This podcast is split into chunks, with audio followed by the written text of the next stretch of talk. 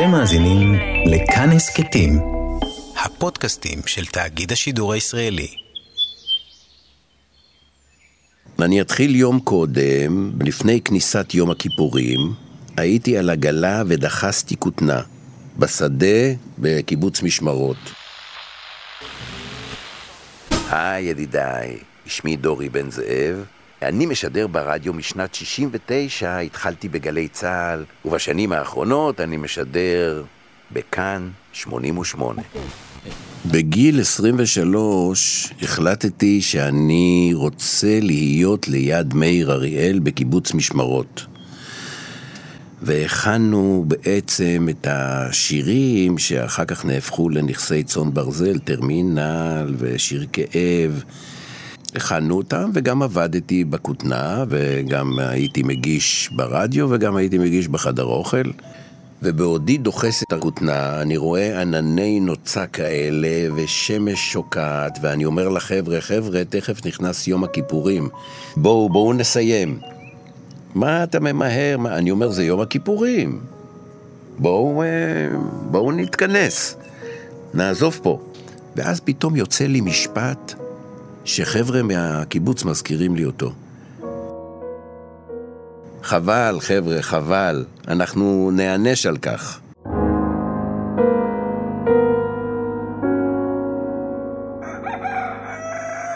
ולמחרת קבעתי עם מאיר שהוא בא אליי לחדר, אנחנו מקליטים את כל השירים ושולחים אותם לחברת תקליטים. הוא בא, הוא החליף מיתרים בגיטרה, סידרתי את הטייפ, הכנתי את הכל, כבר הייתה שעה לקראת 2. אני רואה את אמא שלו מתקרבת בשביל ושואלת אותי בקול רועד, היכן מאיר? אני אומר לה, הוא בפנים בחדר. מה קרה, גודה? קרה משהו? פרצה מלחמה. מה? אני נכנס פנימה לחדר, אני אומר לו, מאיר, אמא שלך פה אומרת שפרצה מלחמה. הוא הניח את הגיטרה, קילל כמה קללות ברוסית ובערבית, יצא מהחדר, מסתכל עליי, אומר, הקלטה כנראה תחכה, ומתחילה טלוויזיה שחור לבן ודיין וגולדה והזקה ומטוסים, וכל התחושה הזאת של בעצם יום הכיפורים. בשעה 2 אחרי הצהריים פתחו צבאות מצרים וסוריה בהתקפה נגד ישראל. מה זה הדבר הזה? מאיפה הגיעה פתאום מלחמה? הייתי בבית, ב-2:20 אני מקבל טלפון. פרצה מלחמה ואני מבקשת שתגיע לתחנה. אני גדי לבנה, התגייסתי לגלי צהל ב-1968, פברואר, ישר בתור עורך ומגיש מוזיקה. אמרתי לה, איך אני אגיע? אני גר ברמת גן, והתחנה ביפו, אין לי אוטו, מה עושים? תשבור את הראש, זה עניין שלך. בסדר. ניצלתי חברות עם צביקה פיק, שגר ממש 2 בתים ממני, צלצלתי אליו, אני אומר לו, תשמע, פרצה מלחמה, נטרפת, זה לא יכול להיות. אני אומר לו, צביקה, תאמין לי, אני לא הייתי סתם מצלצל אליך, אני מבקש שתבוא לקחת אותי לגלי צהל. ובאמת, תוך רבע שעה הוא צפצף לי מלמטה, אני יוצא, אנחנו נוסעים במהירות אדירה, עוברים דרך יד אליהו כזה, ודתיים צועקים לנו, שבס, יום כיפור, וכך הגעתי לתחנה. ב-3 ומשהו, 3:30, אני חושב משהו כזה, אומרים לי, זהו, מספיק עם הדיווחים, אנחנו נעשה קצת מוזיקה. ואז השיר הראשון שניגנתי ברדיו, שיר הראשון של שידורי מלחמת יום כיפור, היה השיר הזה. שיר סתיו של אריק לוין. כל הנחלים הולכים לים, ואני כבר אין לאן ללכת. אני עכשיו מצב קיים, ואת היסטוריה מתמשכת. כל העצים לבשו ירוק, אני לבשתי ג'ינס וכובע, עכשיו הכל נראה רחוק. רוצה לדעת למה כובע. היי, אני ניר גורלי, וזהו הסקט מיוחד של כאן 88, שעוסק במוזיקה, רדיו, מלחמות ובקשר ביניהם. בעקבות סדרת הדרמה שעת נעילה של כאן 11, רצינו להתעמק בעולם התרבותי שפעל ברקע המלחמה, בימים שקדמו לה, וכמובן בהשפעות שבאו אחריה. בעזרת אנשי רדיו ננסה להבין כיצד מלחמת יום הכיפורים נשמעה מהמקלטים, ואיך היא השפיעה על היצירה ועל הדרך שאנו צורכים אותה. שיר סתיו, מוזיקה ורדיו במלחמת יום הכיפורים, מתחילים.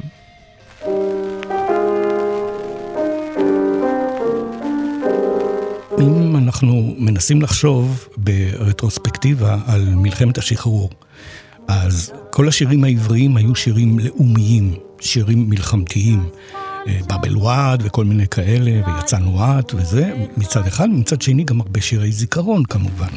בבל וואד, לנצח זכור נא את שמותינו, שיירות.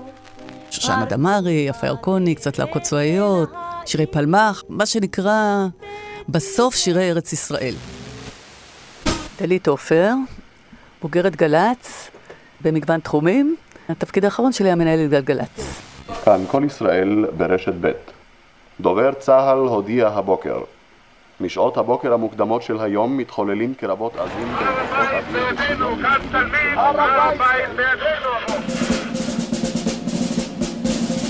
מלחמת 67, לעומת זה, הביאה המון שירי שמחה כאלה. באנו למילואים של החלונות הגבוהים, הצ'אר המשך, והשירים האלה שהם גם לאומיים, אבל גם שירים שמחים.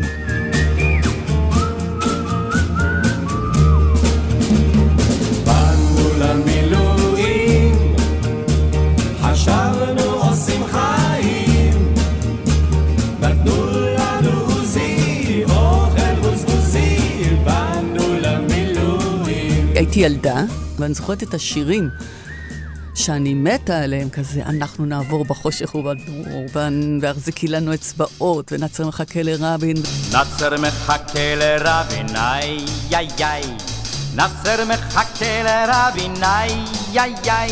שיחכה ולא יזוז, איי, איי, איי. כי נבוא 100%, איי, איי, איי. הכל מושלם, מדינה לתפארת, וזה נורא נוסח ביטחון בילדים. וזורמים ממה שיש, באהבה, בלי שום ביקורת, בלי שום... זה אנחנו, מדינה בבנייה, סברים שמתחילים פה להתהוות, כור היתוך שמתהווה וכו' וכו' וכו', כל הדברים הידועים, שבאים לביטוי גם בשידורי הרדיו. אני שמואל שי, אני עבדתי ברשות השידור מ-1957, המשכתי לעבוד עד גיל 85 בערך. מלחמת ששת הימים הייתה אפוריה. אני אז שידרתי תוכניות ממחנות צה"ל. הייתי נוסע עם אומנים לכל מיני מחנות, ומשם הייתי מקליט תוכניות. אני זוכר תוכנית אחת שהקלטתי, והיה גיל אלדמה, והוא עשה שירה בציבור, והקהל שר את השיר מחר של נעמי שמר. מחר, אולי נפליגה בספינות, מחוף אילת בתחום שלה. ובחדר השני היה כתב מהולנד, ששיתר גם כן מישראל בהולנדית, והוא ניגש אליי ושאל מה הם שרים. אז אמרתי לו, הם שרים שמחר יהיה שלום, ומחר... הוא אומר, באמת לא יאומן שחיילים במלחמה שמנצחים בה שרים שמחר יהיה שלום. אני קוראת לזה איזה מין ימי תום כאלה, שלצד זה יש רחשים שהתקלו לבעבע בלי קשר למלחמה. זאת אומרת, מה שאני קוראת שיר לשלום, למשל, הוא היה לפני המלחמה. אני לא יודעת אם שידרו אותו הרבה. זה דווקא שאלה טובה, כי לי יש חלק בזה. אני שמעתי את שיר השלום בהופעה הראשונה שהייתה במחנה 80. ואז היה איזו הופעה של להקת הנחל בבאר שבע, ואני הייתי באולפן בתל אביב, והעבירו את השידור לבאר שבע. ושרו שם את שיר השלום. מירי אלוני התחילה ושרו את השיר. תנו לשמש לעלות, לבקר להעיד. באמצע השידור, הטכנאי אמר לי, יש לך טלפון. אז היות והיה שיר, ניגשתי לטלפון, מישהו אמר לי שלום, מדבר האלוף רחבעם זאבי. הוא היה אלוף פיקוד המרכז. אמרתי לו, כן, המפקד, תוריד את השיר הזה מיד. אמרתי לו, תשמע, עם כל הכבוד לך כאלוף בצה"ל, אתה לא המפקד שלי, ואני לא מוריד שירים לפי הוראות שלך. והשיחה הזאת בינינו היא לא לעניין. מאז הוא לא דיבר איתי, הוא מאוד לא אהב את השיר הזה, והוא לא הרשה לשיר אותו בהופעות בפיקוד המרכז. אבל ברדיו ניגענו אותו.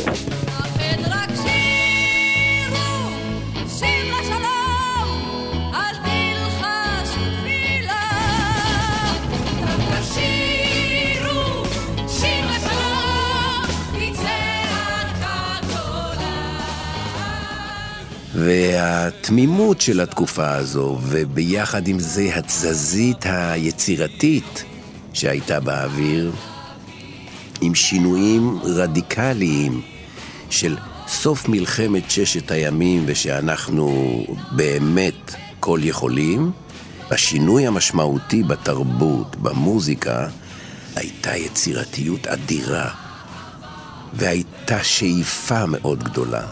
והיה רצון להביע, ומתוך הרצון להביע לא כל כך הרבה תנאים, אבל המון המון אהבה לקהל, לשינוי שמתחולל בעולם, ילדי פרחים, מוזיקה יותר חשמלית, הבעתית, מחאתית, תמימה, פשוטה, המון הומור, המון צורך בתיאטרליות.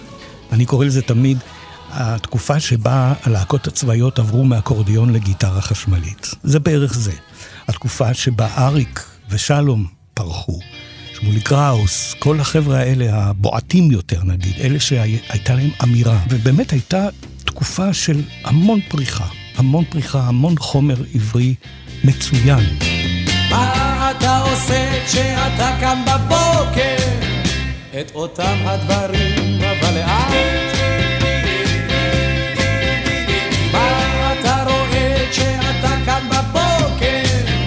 ברובם אני לא מוצא אותה אחת, לא מוצא אותה אחת. תגובה של הביטלס ותגובה של ג'ון לנון עם Give Peace a Chance ודונובן וקט סטיבנס וההשפעות של אלטון ג'ון, הם היו אבן דרך להוצאה של יצירה החוצה.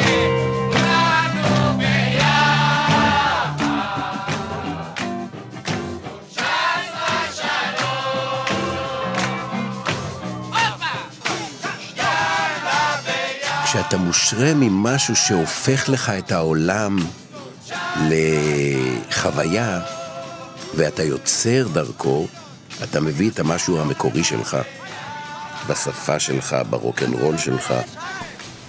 שלום, קוראים לי מנחם גרנית, אני ממייסדי רשת ג'. עבדתי ברשות השידור במשך 44 שנים, מ-1972 ועד לסגירת ה... והיום אני עושה את מה שאני הכי אוהב, עורך תוכניות ומשדר אותם ברדיו. אני כחייל בצבא שירתתי בין 1969 ל-1972, 3 שנים, והייתי מחובר באינפוזיה לרדיו. הווה נשירה, שירים שאנו מכירים מאוד, מכירים פחות, ושיר שאיתו נערוך היום היכרות ראשונה. היה כל ישראל, היה רשת א' והיה הגל הקל. הגל הקל זה מה שנחשב היום כאן ב' או רשת ב'. והיה גלי צהל שלא שידרו כל שעות היום, הם שידרו רק כמה שעות ביום. בגל הקל היו תוכניות שהיו מעורבות בחדשות ובמוזיקה, זה לא היה רק חדשות כמו היום, ולכן זה נקרא הגל הקל. הייתה תוכנית בבוקר של רבקה מיכאלי, לעקר את הבית, ואפילו הייתה תוכנית שנקראה מפופ ועד בכלל, שעסקה ברוק מתקדם, תאמין או לא, והם משמעים שם ג'נסיס, קצת פינק פלויד, כל מיני דברים כאלה. אבל העיקר היה אייבי נתן, כל השלום.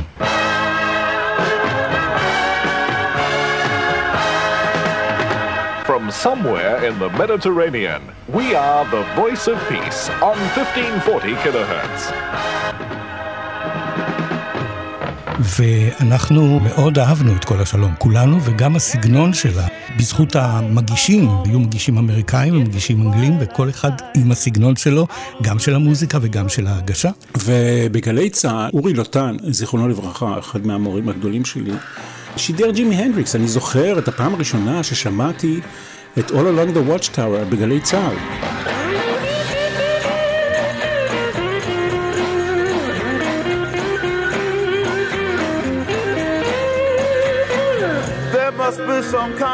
אז הייתה לנו ממש משימה. תראה, קודם כל, איך יכולתי להתעדכן במצעדים מאמריקה? היינו מקבלים פעם בשבועיים את New Musical Express ואת ה-Rolling Stone, שני השבועונים האלה, ושם יכולנו לראות את המצעדים. יודיי רבותיי, זוהי השעה השלישית של מצעד הפזמונים באולפן, טוני סמית וגדי לבנה. בראש מצעד הפזמונים הלועזיים הנבחרים... שקיבלתי את תוכנית הרדיו הפרטית שלי שנקראה ממנו אלייך, שהייתה מיועדת להיות בגלי צהל בין 7 בערב עד 8, ואת האות פתיחה והסיום שלה כתב שלום חנוך, וזה היה מין ב7 בערב, פקחי את עינייך, פקחי את עינייך. היי, אורי בן זאב הגיע, אורי בן זאב הגיע.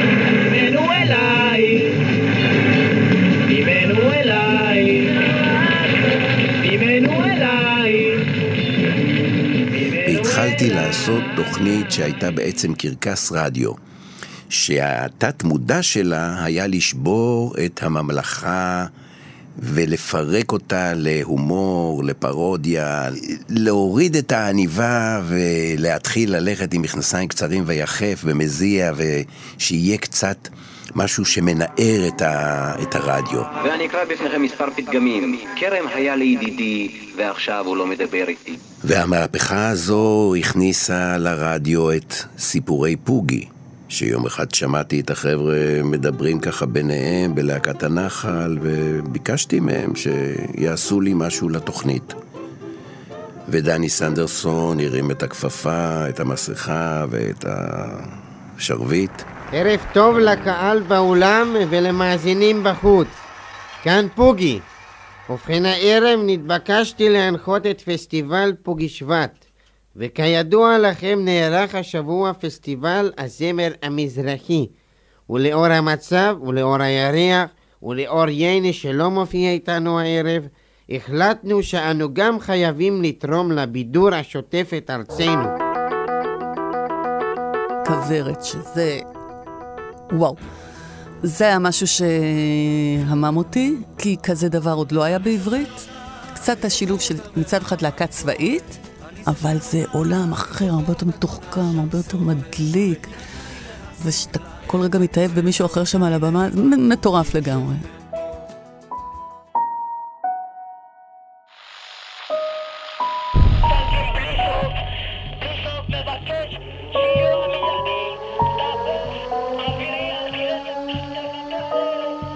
וככה זה התחיל. הגעתי לקריה, צלצלתי ללאה פורט, שהייתה אחת המנהלות של כל ישראל, ואמרתי לה, תשמעי, אני נוסע במחנות צה"ל, אולי כדאי שיתלווה אליי טכנאי, ויקליט, וקצת יעשה איזו אווירה שלא... אווירת מחיים. אז היא אומרת, כן, אבל הרדיו עוד לא התחיל לשדר. הרדיו התחיל לשדר רק אחר כך, כאשר פתאום שמעו חדשות, ונאמר שיש פלישה מצרית לישראל.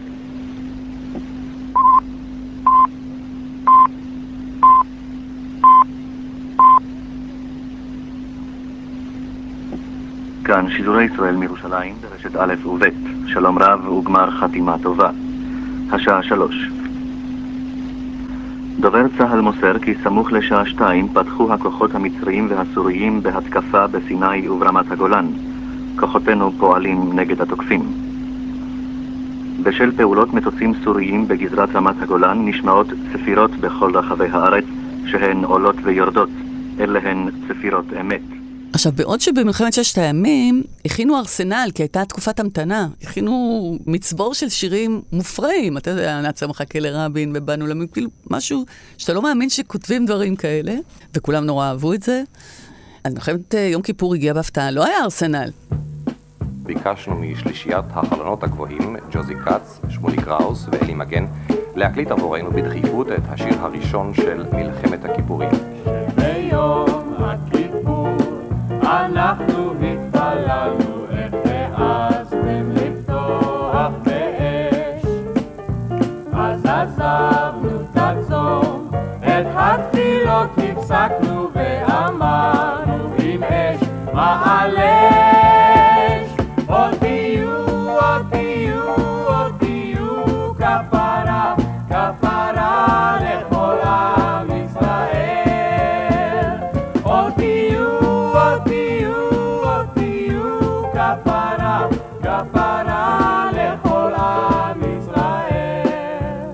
הסיפור הזה ששירי זיכרון תוך כדי מלחמה לא בא בחשבון, בכלל לא הזכירו שיש הרוגים, זאת אומרת, אתה יודע ככה בראש מאחורה שיש לזה מחיר, אבל זה לא מדובר, לא פותחים חדשות ואומרים, היום נהרגו כך וככה מה שהתחיל לקרוא בלבנון. קודם כל בהתחלה שקלו. אני לא מדבר שהחדשות היו אשמים, אבל האינפורמציות היו הרבה יותר אופטימיות מהאמת. לא סיפרו על כמות ההרוגים, לא סיפרו על ההפגזות הקשות, לא סיפרו על ההפצצות. דיברו כאילו יש מלחמה קשה, אבל אנחנו נתגבר. בשלב מסוים התחילו לשדר את האמת. שצהל נסוג במקומות מסוימים, מצד שני הוא עבר את התעלה, שעל גבול סוריה סיפרו על הפעולות של קהלני, דיברו על מה שקורה על גבול ירדן. הייתה כבר הרגשה של נחיים, כי היו גם המון קורבנות, אי אפשר במדינת ישראל להסתיר את זה, אנחנו מדינה קטנה. אז פתאום הרדיו היה גם עם נחיים, היו או שירים עצובים או שירים לועזיים שלא אומרים שום דבר. זה לא הייתה תפארתה של זה קשה, זה קשה. יש את האמירות של משה דיין בשעתו, שאמר שאנחנו עומדים לפני חורבן בית שלישי, והייתה אווירה מאוד קשה, מאוד מאוד קשה. זה היה פשוט 180 מעלות הפוך ממה שהיה אחרי ששת הימים. זאת אומרת, עם ישראל היה בדיכאון. לי קוראים יואב קוטנר, אני בשנת 1973... הייתי משוחרר זמנית מצהל, כיוון שבסוף 1972, בין הפנימיה הצבאית שבה שרתתי ובין גיוסי לצהל, הייתי בחופשה ששם נפצלתי. אני זוכר מאוד טוב את התקופה הזאת מבחינת המוזיקה, כי אני חזרתי לארץ בערך יומיים אחרי שהתחילה המלחמה, מהטיפול שהייתי בחול. כבר מהשנייה הראשונה הייתה הרגשה מאוד מתוחה, והרדיו שידר כל הזמן דיבורים, ואני פשוט זוכר, זה היה נורא מפתיע. היה בחור שקוראים לו מושיק תימור, והוא שידר את השיר סמייל של צ'רלי צ'פלין בביצוע של טריני לופז.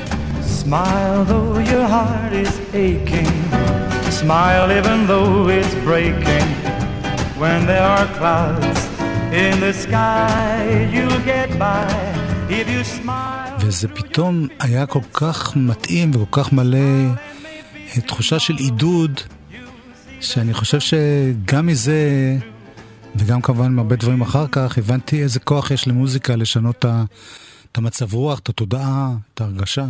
היינו בשוק, אני מוכרח להגיד לך שהיינו בטוחים שתוך שעות ספורות זה ייגמר ואנחנו נקה בהם שוק על ירך. כמו שאמר דדו, נשבור להם את העצמות. האם אתה חוזה מלחמה קצרה או ארוכה יותר? אני חוזה עכשיו רק דבר אחד, שאנחנו נמשיך לתקוף ואנחנו נמשיך לעקות ואנחנו נשבור להם את העצמות. אני עוד לא רוצה להתחייב כמה זמן זה ייקח לנו. אבל זה לא היה, המלחמה נמשכה עם המון קורבנות. אז עברו לירושלים של זהב ולשירים כאלה יותר לאומיים ומעל פסגת הר הצופים. גם המוזיקה כבר הביעה את ההרגשה שאנחנו בצרות. השלושה משקעים המסק לבעה לא רשע, אתם לא תעברו, אתם לא תעברו, כאן גולני נופן, אתם לא תעברו. ומתחילים שירים שנכתבו תוך כדי מלחמה. מצד אחד כותבים מן שירים מרימי מורל, נלחמים כמו אריות, יש לי תחתונים וגופייה, או נפגשנו שוב החבר'ה, ועל 3 פשעי דמשק, כל מיני דברים שאתה כן מתחיל לשמוע בריל טיים.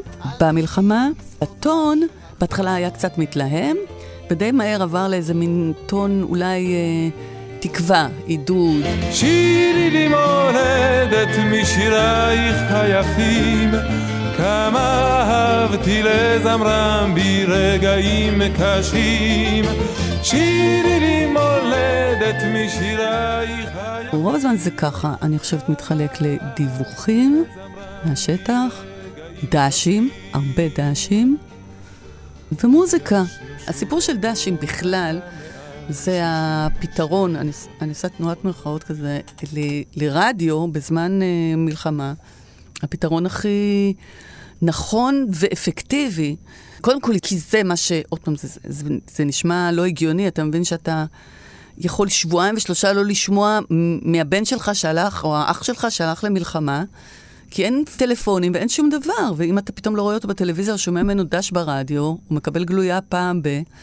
אז אין קשר, ואתה לא יודע באמת מה קורה. אז היה לזה תפקיד אז, שאין לו שיעור בכלל. סמוכה, בבקשה. ראשית שלום לאשתי החמודה רחל, ולשני הילדים המתוקים אלי ובועז. ממני משה סמוכה. יופי, אז כאן גפני, קטינה בעיני החבר'ה. לאשתי ניצה היה מתוקה, בובו הבן שלי מושון בעברית, דש ואינשאללה בקרוב בבית. כן, אבל מה זה אומר המילה הזאת דש? זה נראה לי... אני דורש. הוא דורש שלום. בדיוק. אז אם אתם כולכם כל הזמן דורשים שלום, אני לא יודע למה אתם לא מקבלים. אולי הדרישה לא מספיק חזקה. הייתה תוכנית שהגשתי יחד עם יעל דן בערב, ב19:00, תוכנית לפי בקשות של חיילים. הם ביקשו שירים ואנחנו ניגענו להם אותם. אנחנו היינו אוספים דשים. בבתי חולים ובמקומות של שיקום של חיילים שנפגעו במלחמה. אני נכנס לתל השומר למחלקה אוטופדית, ומעביר את המיקרופון, אתה יודע, מחייל לחייל, שימסור דרישת שלום למשפחה שלו וזה. אז אני ניגש למיטה הראשונה, אני מוסר דרישת שלום לאבא שלי, לאמא שלי, לחברה שלי, לכל המשפחה, אני משה כהן.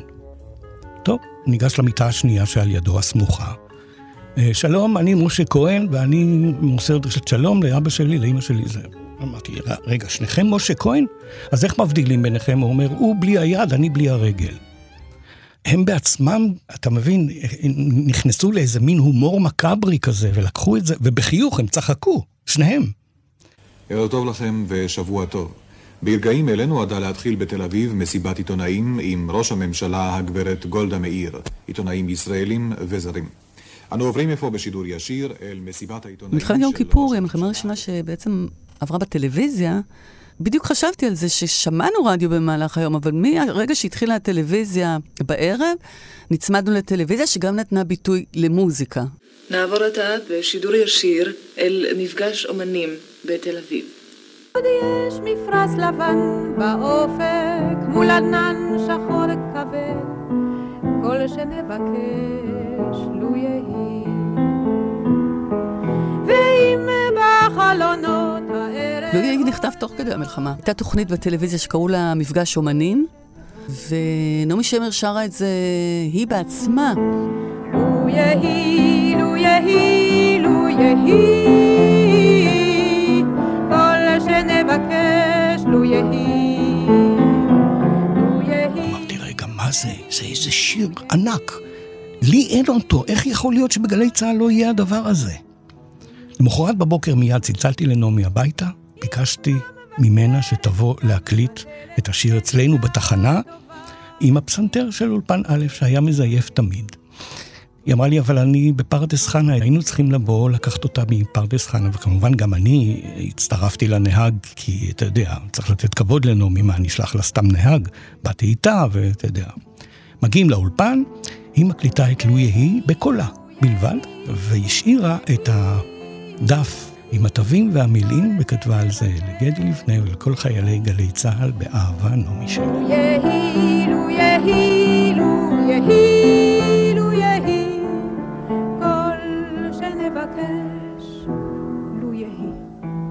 זה היה סוג של המנון, כלומר, כמו שירושלים של זהב היה המנון של מלחמת ששת הימים, לא יהיה סוג של המנון של ימי מלחמת יום כיפור.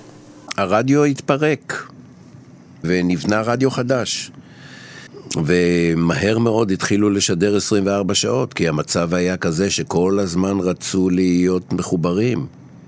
ברגע שאתה עושה גל פתוח, אתה בעצם מסמן כבר את האקטואליה הבאה. גם עברנו טלטלה. טלטלה זה מילה קטנה, עברנו טראומה.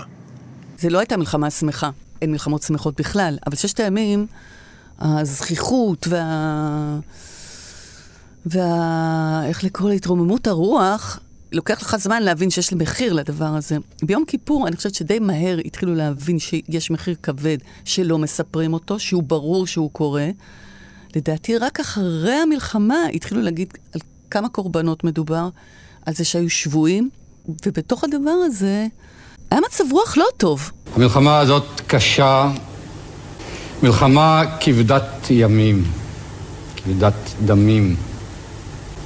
עכשיו אנחנו בעיצומה של המלחמה, ואיננו יכולים לתת את הביטוי הציבורי עכשיו לאבל הכבד על החללים. היה פה רע לתפארת, אז למוזיקה היה תפקיד מנחם קודם כל.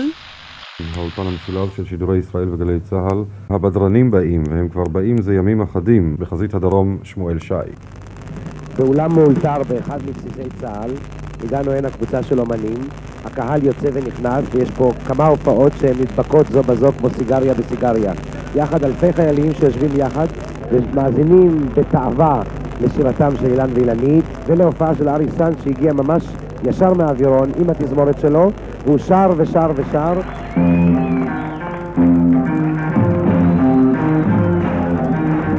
ברגע שיש מערכה, בדרך כלל זה הוואי ובידור שאחראי על שליחת הלהקות הצבאיות, האומנים, ההתגייסות, המילואים.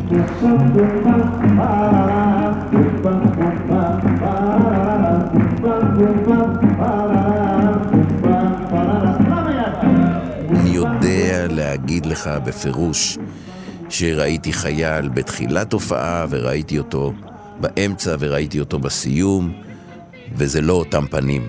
זה משמעותי כמו טיפול בפוסט טראומה. ואני יכול להגיד לך, לאורך השנים אני פוגש אנשים שבאנו לבדר אותם או באנו להיות איתם בהופעה, והם זוכרים את ההופעה, והם זוכרים מה היה להם, והם זוכרים שזה היה ברגע נתון רומם אותם. Oh,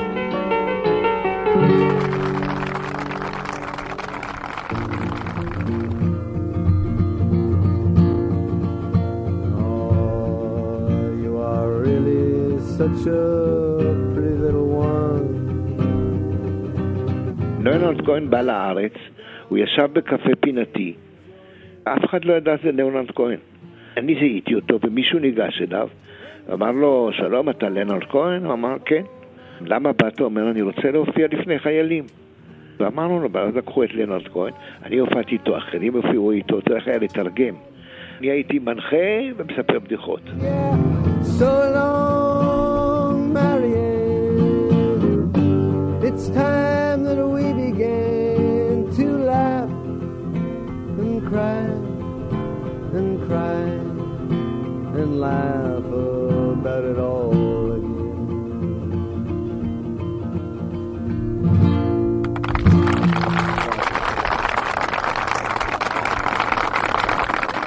הוא איש מאוד ידידותי, הוא מאוד פתוח, הוא מאוד לא שוויצר, ומאוד רגיש לגבי יהודים וחיילים וישראלים. תשמע, זו הייתה תקופה לא קלה, מפני שהחיילים שפגשנו, חלק מהם היו במצב נפשי לא נעים, הם היו מבוהלים, היו מפוחדים, וחלק מהם איבדו חברים, והוא ככה ניסה לדבר איתם. Will you translate for me, Monty? Will you tell him that these songs are too quiet for the desert? טוב, השיר הזה הוא שקט מדי למדבר. They belong in a room with a woman and something to drink. כן, את השיר הזה בדרך כלל טוב לשיר באטמוספירה של חדר קטן עם 2-3 איש ושתייה וזהו. תרגם בדיוק. תרגמתי כי זה אני מבין את הכוונה שלו. Where I hope that you'll all be very soon. והוא מקווה שאתם תהיו במצב הזה מה שיותר מהר. But I'll sing one, it's very quiet, I don't know if you'll be able to hear it, but here it is. במלחמת יום הכיפורים אני גם שידרתי ברדיו, וגם הופעתי בפני חיילים, וגם עשיתי כל מיני דברים אחרים. גם הקלטתי את מאיר אריאל, יצאתי עם מכשיר הקלטה לכיוון הסואץ, אני באתי לבקר אותו עם פלוגת הצנחנים שלו. אנחנו עברנו כאן במקרה, ולא בטעות. לקחנו איתנו מכשיר הקלטה, נקלענו לחבורה שעברנו במחיצתם זמן קצר. הייתי מקבל גלויות ממנו, ככה עניין אותי לבוא ולהנציח את זה. אז באתי לחברים, ובאמת ראיינתי כל אחד, וכל אחד סיפר בצורה חייכנית, וגם מאיר שר את שירה, והיה מין כזה, הייתי אומר, כמו הופעה, אבל שאנחנו עושים לעצמנו עם רדיו. לילה שקט על כוחתנו בזוהץ. מאיר אריאל, חייל במחלקה, הוא מנגן, הוא גם שר, הוא גם כותב. לילה שקט עבר עליו ועל כוחותינו בסואץ.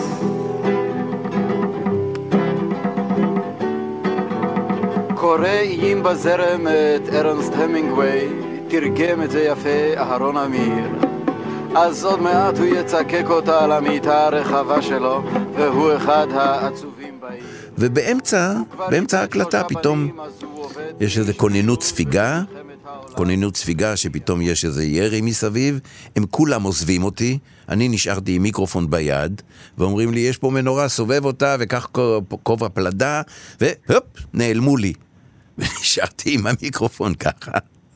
10 דקות, רבע שעה, כשאני מבוהל ואני שומע ירי לא כבד, כן? אבל ירי מסביב, הם חוזרים והמשכנו את ההקלטה. יצקק אותה, זה כמו לשחק אותה, רק זה כבר מערבית יותר. צקק, צקק מכתב, צקק, צקק, צקק. ביום כיפור זה מצב שחטפנו מכה, אני לא אגיד שהפסדנו, אבל בשלב הראשון הפסדנו. בשלב הראשון הופתענו, וגם העבדות, וגם מבחינת תדמיתית, זה שניצחו אותנו, זה היה נוראי, זה היה מכה נוראית לכל אדם שחי בארץ. ולכן התפקיד של המוזיקה אז, לא היה, יאללה, אנחנו אין בעיה, נעשה שמח ונקרא להם את הצורה. לא, כי זה לא קרה. לא הספקנו לעשות שירי שמחה וניצחון, כי לפני זה אף אחד לא חיכה לזה. מצרים הסכימה להפסיק את האש בשעה 7:00 על פי הצעתנו. סוריה הסכימה להפסקת אש. בלילה נמשכו חילופי יריות בחזית המצרית. כשנגמרה המלחמה, היא נגמרה בהסכם להפסקת אש, בעזרתם של האמריקאים, קיסינג'ר הגיע לארץ. אגב, רבקה מיכאלי שידרה את בואו של קיסינג'ר, שידרה את השיר "או הנרי". הייתה לנו הרגשה שהגיע הגואל, שר החוץ האמריקאי שהוא גם יהודי. הוא הגיע לארץ והתחיל משא ומתן ודיבורים, ובכל זאת גם צה"ל עבר את התעלה, הוא כמעט הגיע לפאתי קהיר. הייתה הרגשה שהעניין נגמר, אבל אז התחילו הלוויות. זה גם דבר קשה מאוד. כמות הקורבנות היא אדירה הייתה, וכמעט בכל בית שני היה מישהו שנפל. גם נפלו בשבי, דבר שאנחנו לא כל כך מכירים, זה לא דבר שאנחנו רגילים אליו. המכה, ההלם, היה מאוד מהיר, אבל התוצאה, או התוצר, נקרא לזה האומנותי, לקח לו הרבה מאוד זמן. באוקטובר 73, זה התחיל ונגמר, בנובמבר זה נגמר בעצם, ועוד נמשכו עוד כמה חודשים טובים של מלחמה, בלי שקוראו לזה מלחמה. אז לקראת אמצע סוף 74 התחילו לשמוע שירים שממש קשורים. זה לא חלום, עוד יבוא היום.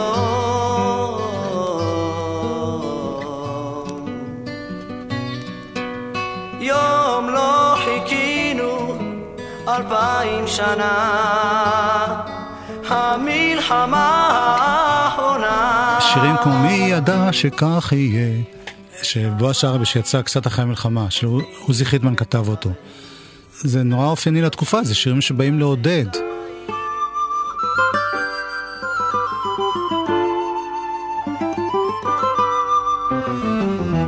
פגשתי אותו בלב המדבר, יפה שקיעת שמש ללב עצוב.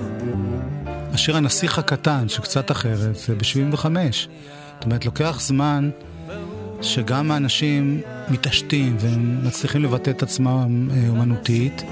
אומנם הטקסט של הנסיך הקטן שכתב יונתן גפן נכתב תוך כדי המלחמה, אבל זה הפך להיות שיר שנמצא ברדיו שנה לאחר מכן. וליבון הקטן כפן הקרע ואם אי פעם תגיד. אחרי זה נכתבו שירים לאורך שנים, זאת אומרת מי היה לי חבר, היה לי אח, גשם ביתו, החיטה צומחת שוב, זה על בני בית השיטה שנהרגו 13 בני בית השיטה, שזה ב-75 יצא. זה לא אותו העמק, זה לא אותו הבית, אתם אינכם ולא תוכלו לשוב, השבילים הסדירים ובשמיים עית, אך החיטה צומחת שוב. מתחילים שיר הזיכרון, חלק על חיילים ואנשים שנהרגו, אבל אתה לא כותב את זה בזמן אמת, אתה מחכה לפעמים כמה חודשים, שלא לומר שנים. שיר חייל של שלמה ארצי זה על נמרוד גאון, זה מישהו שנהרג במלחמת יום כיפור. אני חייל ואל תבכי לי ילדה, אבל אני חייל ואל תבכי לי ילדה.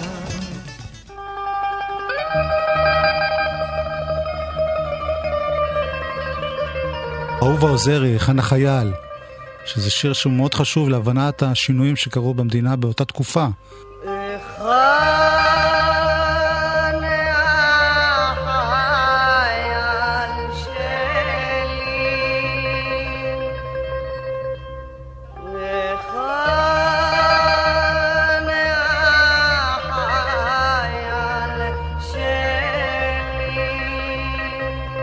משהו בתחושה הזאת של מהו הישראלי הנכון, הישראלי הגאה והשחצן והמנצח והצודק לגמרי והחכם יותר מכולם, משהו בזה נשבר בקונסנזוס הזה של מיהו ישראלי. וזה גרם לזה שבתחום האומנות או בתחום התרבות הרבה דברים שהיו מאוד מאוד בשוליים, פתאום מצאו את עצמם לגיטימיים. מכתבים הוא לא שלח, דש בכלל הוא לא מסר, ענה איזוי זיהו לידידיי. מכתבים הוא לא שלח, דש בכלל הוא לא מסר, ענה איזוי זיהו לידידיי. המלחמה נפלה בתקופה שבמוזיקה הישראלית התחילו לפתוח אוזניים לדברים מבחוץ. אני חייבת לציין שוב, בסוג של צער, אבל זה גם הקהל חטא קצת. האוזניים היו קרויות מערבה. ההנהגה החליטה שכור ההיתוך יהיה באוריינטציה מערבית. אהובה עוזרי הוציאה אלבום, היה איכן החייל, זה לא שיר ששמענו ברדיו. פתאום, אחרי הרבה שנים, חזרו לזה. ואז הבנת איזה אפקט היה לשיר כמו חנה חייל באוכלוסיות שלמות שלא באו לביטוי. ואני רוצה להזכיר שלפני המלחמה, מבחינה חברתית, התחילה התעוררות של עדות המזרח, של הפנתרים השחורים, של עוד כל מיני אנשים שטענו שיש קיפוח, ושגם מבחינה תרבותית וגם מבחינה כלכלית הם לא מקבלים מה שמגיע להם. ועובדה שאחרי המלחמה זה הפך להיות יותר ויותר פופולרי. זאת אומרת, ההתחלה של הפריחה של המוזיקה המזרחית היא קורית גם בגלל המלחמה. גם בגלל שאנשים מבינים שלא כולנו קיבוצניקים, אשכנזים, ויש פה עוד אנשים. דבר נוסף, זה נקרא לזה הרוק הישראלי. כמובן שזה היה לפני המלחמה. אריק איינשטיין ואחרית הימים ועוד כמה שעשו ניסיונות, אבל פתאום אחרי המלחמה זה פורח, פתאום יש מקום להרבה יותר אנשים שרוצים לעשות את זה ככה. בתוך גופי המיוסר, שלא ידעתי בתקופה, הכל נשמע כמו פש. המון אנשים התחילו אז לעבוד, וההשפעה של המלחמה תגיע הרבה יותר מאוחר. פוטי שסבל מאיזשהו סוג של הלם קרב, הוא ראה פצצות לידו. הוא אומר שזה בעצם השפיע עליו, על ההחלטה שגם אם הוא משונה ושונה ממה שהוא מקובל, זה מה שהוא רוצה לעשות בחיים. זה לא אכפת לו מה יגידו, זה הוא. וזה דברים שקיבלו הרבה עוצמה בגלל המלחמה, בגלל התחושה הזאת, שכל מי שהיה שם, שהחיים קצרים, ומי יודע אם נחיה עוד הרבה, ממש תחושה של מלחמת קיום. ולכן, אם יש לי איזה כישרון, אם יש לי מה להגיד, אם יש לי מה לתת, אני אעשה את זה. אהוד בנאי מספר שתקופת המלחמה הייתה תקופה שבה הוא החליט שהוא רוצה להיות מוזיקאי.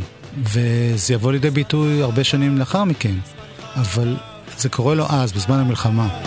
זמנך עבר, עבר, עבר, עבר, עבר. יום כיפור היא באמת קו פרשת מים בהרבה דברים בחברה, אבל גם בתרבות ובמוזיקה. זה בדרך כלל הקו שבו מסמנים את המעבר המובהק מתרבות הקולקטיב, האנחנו, לשירת האני. אחד כמו מאיר אריאל, אחרי 6 ימים, כותב כמה שירים ובורח לארצות הברית, כי אף אחד לא רוצה להקשיב לו. כי לא רוצים להקשיב לשירים שהם לא הצנחן המזמר וירושלים של ברזל. אז הוא עוזב, אבל אחרי יום כיפור, אז הוא מתחיל לכתוב את השירים החדשים שלו, לילה שקט על כוחותינו בסואץ, ובסוף הוא מגיע לאלבום הראשון שלו. מין הפגנה של הדור הצעיר שהוא בא להגיד, כאן אנחנו, אנחנו כאן. כאן אנחנו יוצרים, כאן אנחנו עושים, ופרצו את הגבולות, והרדיו קיבל אותם בזרועות פתוחות, שינו פשוט את פני התדר, את פני התנועה הזאת של מוזיקה חדשה. אני חושב שאנחנו כולנו קיבלנו איזושהי טלטלה שחייבים להמשיך, לא נפסיק לשיר. עוד לא התעסקנו כל כך בפוליטיקה, ולא התעסקנו כל כך במדינה ובמדינאים, באקטואליה. אנשים רצו לעסוק ביצירה, ובאה הפוליטיקה, ובאה המדינה, ובאה המלחמה, וכל מה שקשור לתקשורת וחדשות, וכל הזמן הכניסה אותך לאיזושהי מציאות, והתרבות באה להגיד, אבל אני פה גם. מלחמת יום הכיפורים אולי תפסה את התרבות והרדיו בישראל לא מוכנים, אבל מהשברים צמחו כמה מהתופעות התרבותיות והמוזיקליות החשובות ביותר, שעיצבו אותנו ומשפיעות עלינו עד היום. באופן טרגי, לרדיו הישראלי היו הזדמנויות נוספות לתרגל ולשכלל נעלי שידור ועריכה מוזיקלית במלחמות שבאו אחרי. חלק מהנורמות שהתקבעו מאז המלחמה ההיא מלוות אותנו עד היום כשאנחנו חושבים על הדרך שבה הרדיו והמוזיקה משתקפים לנו בזמני משבר. בצוק איתן אני ניהלתי את גלגלצ. יש לך המון דילמות. מה אתה משדר? אתה משדר שירים למורל? אתה מעצב מצב רוח, או אתה משקף מצב רוח? אתה כל הזמן צריך להיות על המתח הזה בין שני הדברים האלה. ובצוק איתן, אתה לא יכול להתעלם מזה. זאת אומרת, אתה כבר עם פייסבוק, ואתה עם רשתות, הכל... עכשיו נפל פגז, אתה יודע כמה הרוגים יש. עכשיו, מה אתה תתחיל שירים שמחים? לא, אז בנינו מין ממש מודל כזה, שנגמרות החדשות, אתה מתחיל עם איזו מוזיקה יותר מתונה, יותר מנחם, מחבק, ולקראת האמצע השעה אתה כבר עולה קצת יותר מסיבתי כזה, ושירים רגילים, ולקראת החדשות אתה עוד, קראנו לזה מין מודל קערה, אתה מתחיל עוד פעם לרדת, כי אתה יודע שיהיו חדשות לא נעימות. בצוק איתן היה שיר שקראו לו אצלנו בגן, שזה שיר זיכרון. וזה היה הסמל מבחינתנו. הרדיו בסופו של דבר צריך לשדר איזושהי שגרה מעודדת, משקפת ומתעצבת בזמן אמת. אצלנו בגן יש המון ילדים, את חלקם אני אוהב, את חלקם אני לא מכיר, אבל מי לא שמע על האומץ של רן, הוא הכי מהיר בחור. אתה לא יכול להתעלם מזה שכולם יודעים ואתה מנותק. אתה חייב להיות מבטא רחשי לב, מצב רוח וכו' וכו'. ביום כיפור, כל זה לא היה. אני עוזר לי אל ביתי, אם ישאלו, אני פשוט אינני. הזנתם לשיר סתיו, הסקט מיוחד על ימי הרדיו במלחמת יום הכיפורים. תוכנית זו נערכה בהשראת הסדרה שעת נעילה שמשודרת בכאן 11 וזמינה לצפייה באתר כאן. ההסקט הזה יהיה זמין גם להאזנה חוזרת בכאן 88 הסקטים, באתר ויישומון כאן ובכל אפליקציות הפודקאסטים. חפשו שם גם את ההסקט שעת נעילה שעוקב אחר פרקי הסדרה. תודה רבה למרואיינים, דורי בן זאב, מנחם גרנית, גדי לבנה, דלית אופר, יואב קוטנר ושמואל שי. סייעו בהפקת הפרק חיים טוויטו ושירה איזיק. תודה גם לתומר מולביטזון ואופרי גופר. הפקתי את הפרק יחד עם אייל שינדלר, אני ניר גורלי, תודה שהאזנתם.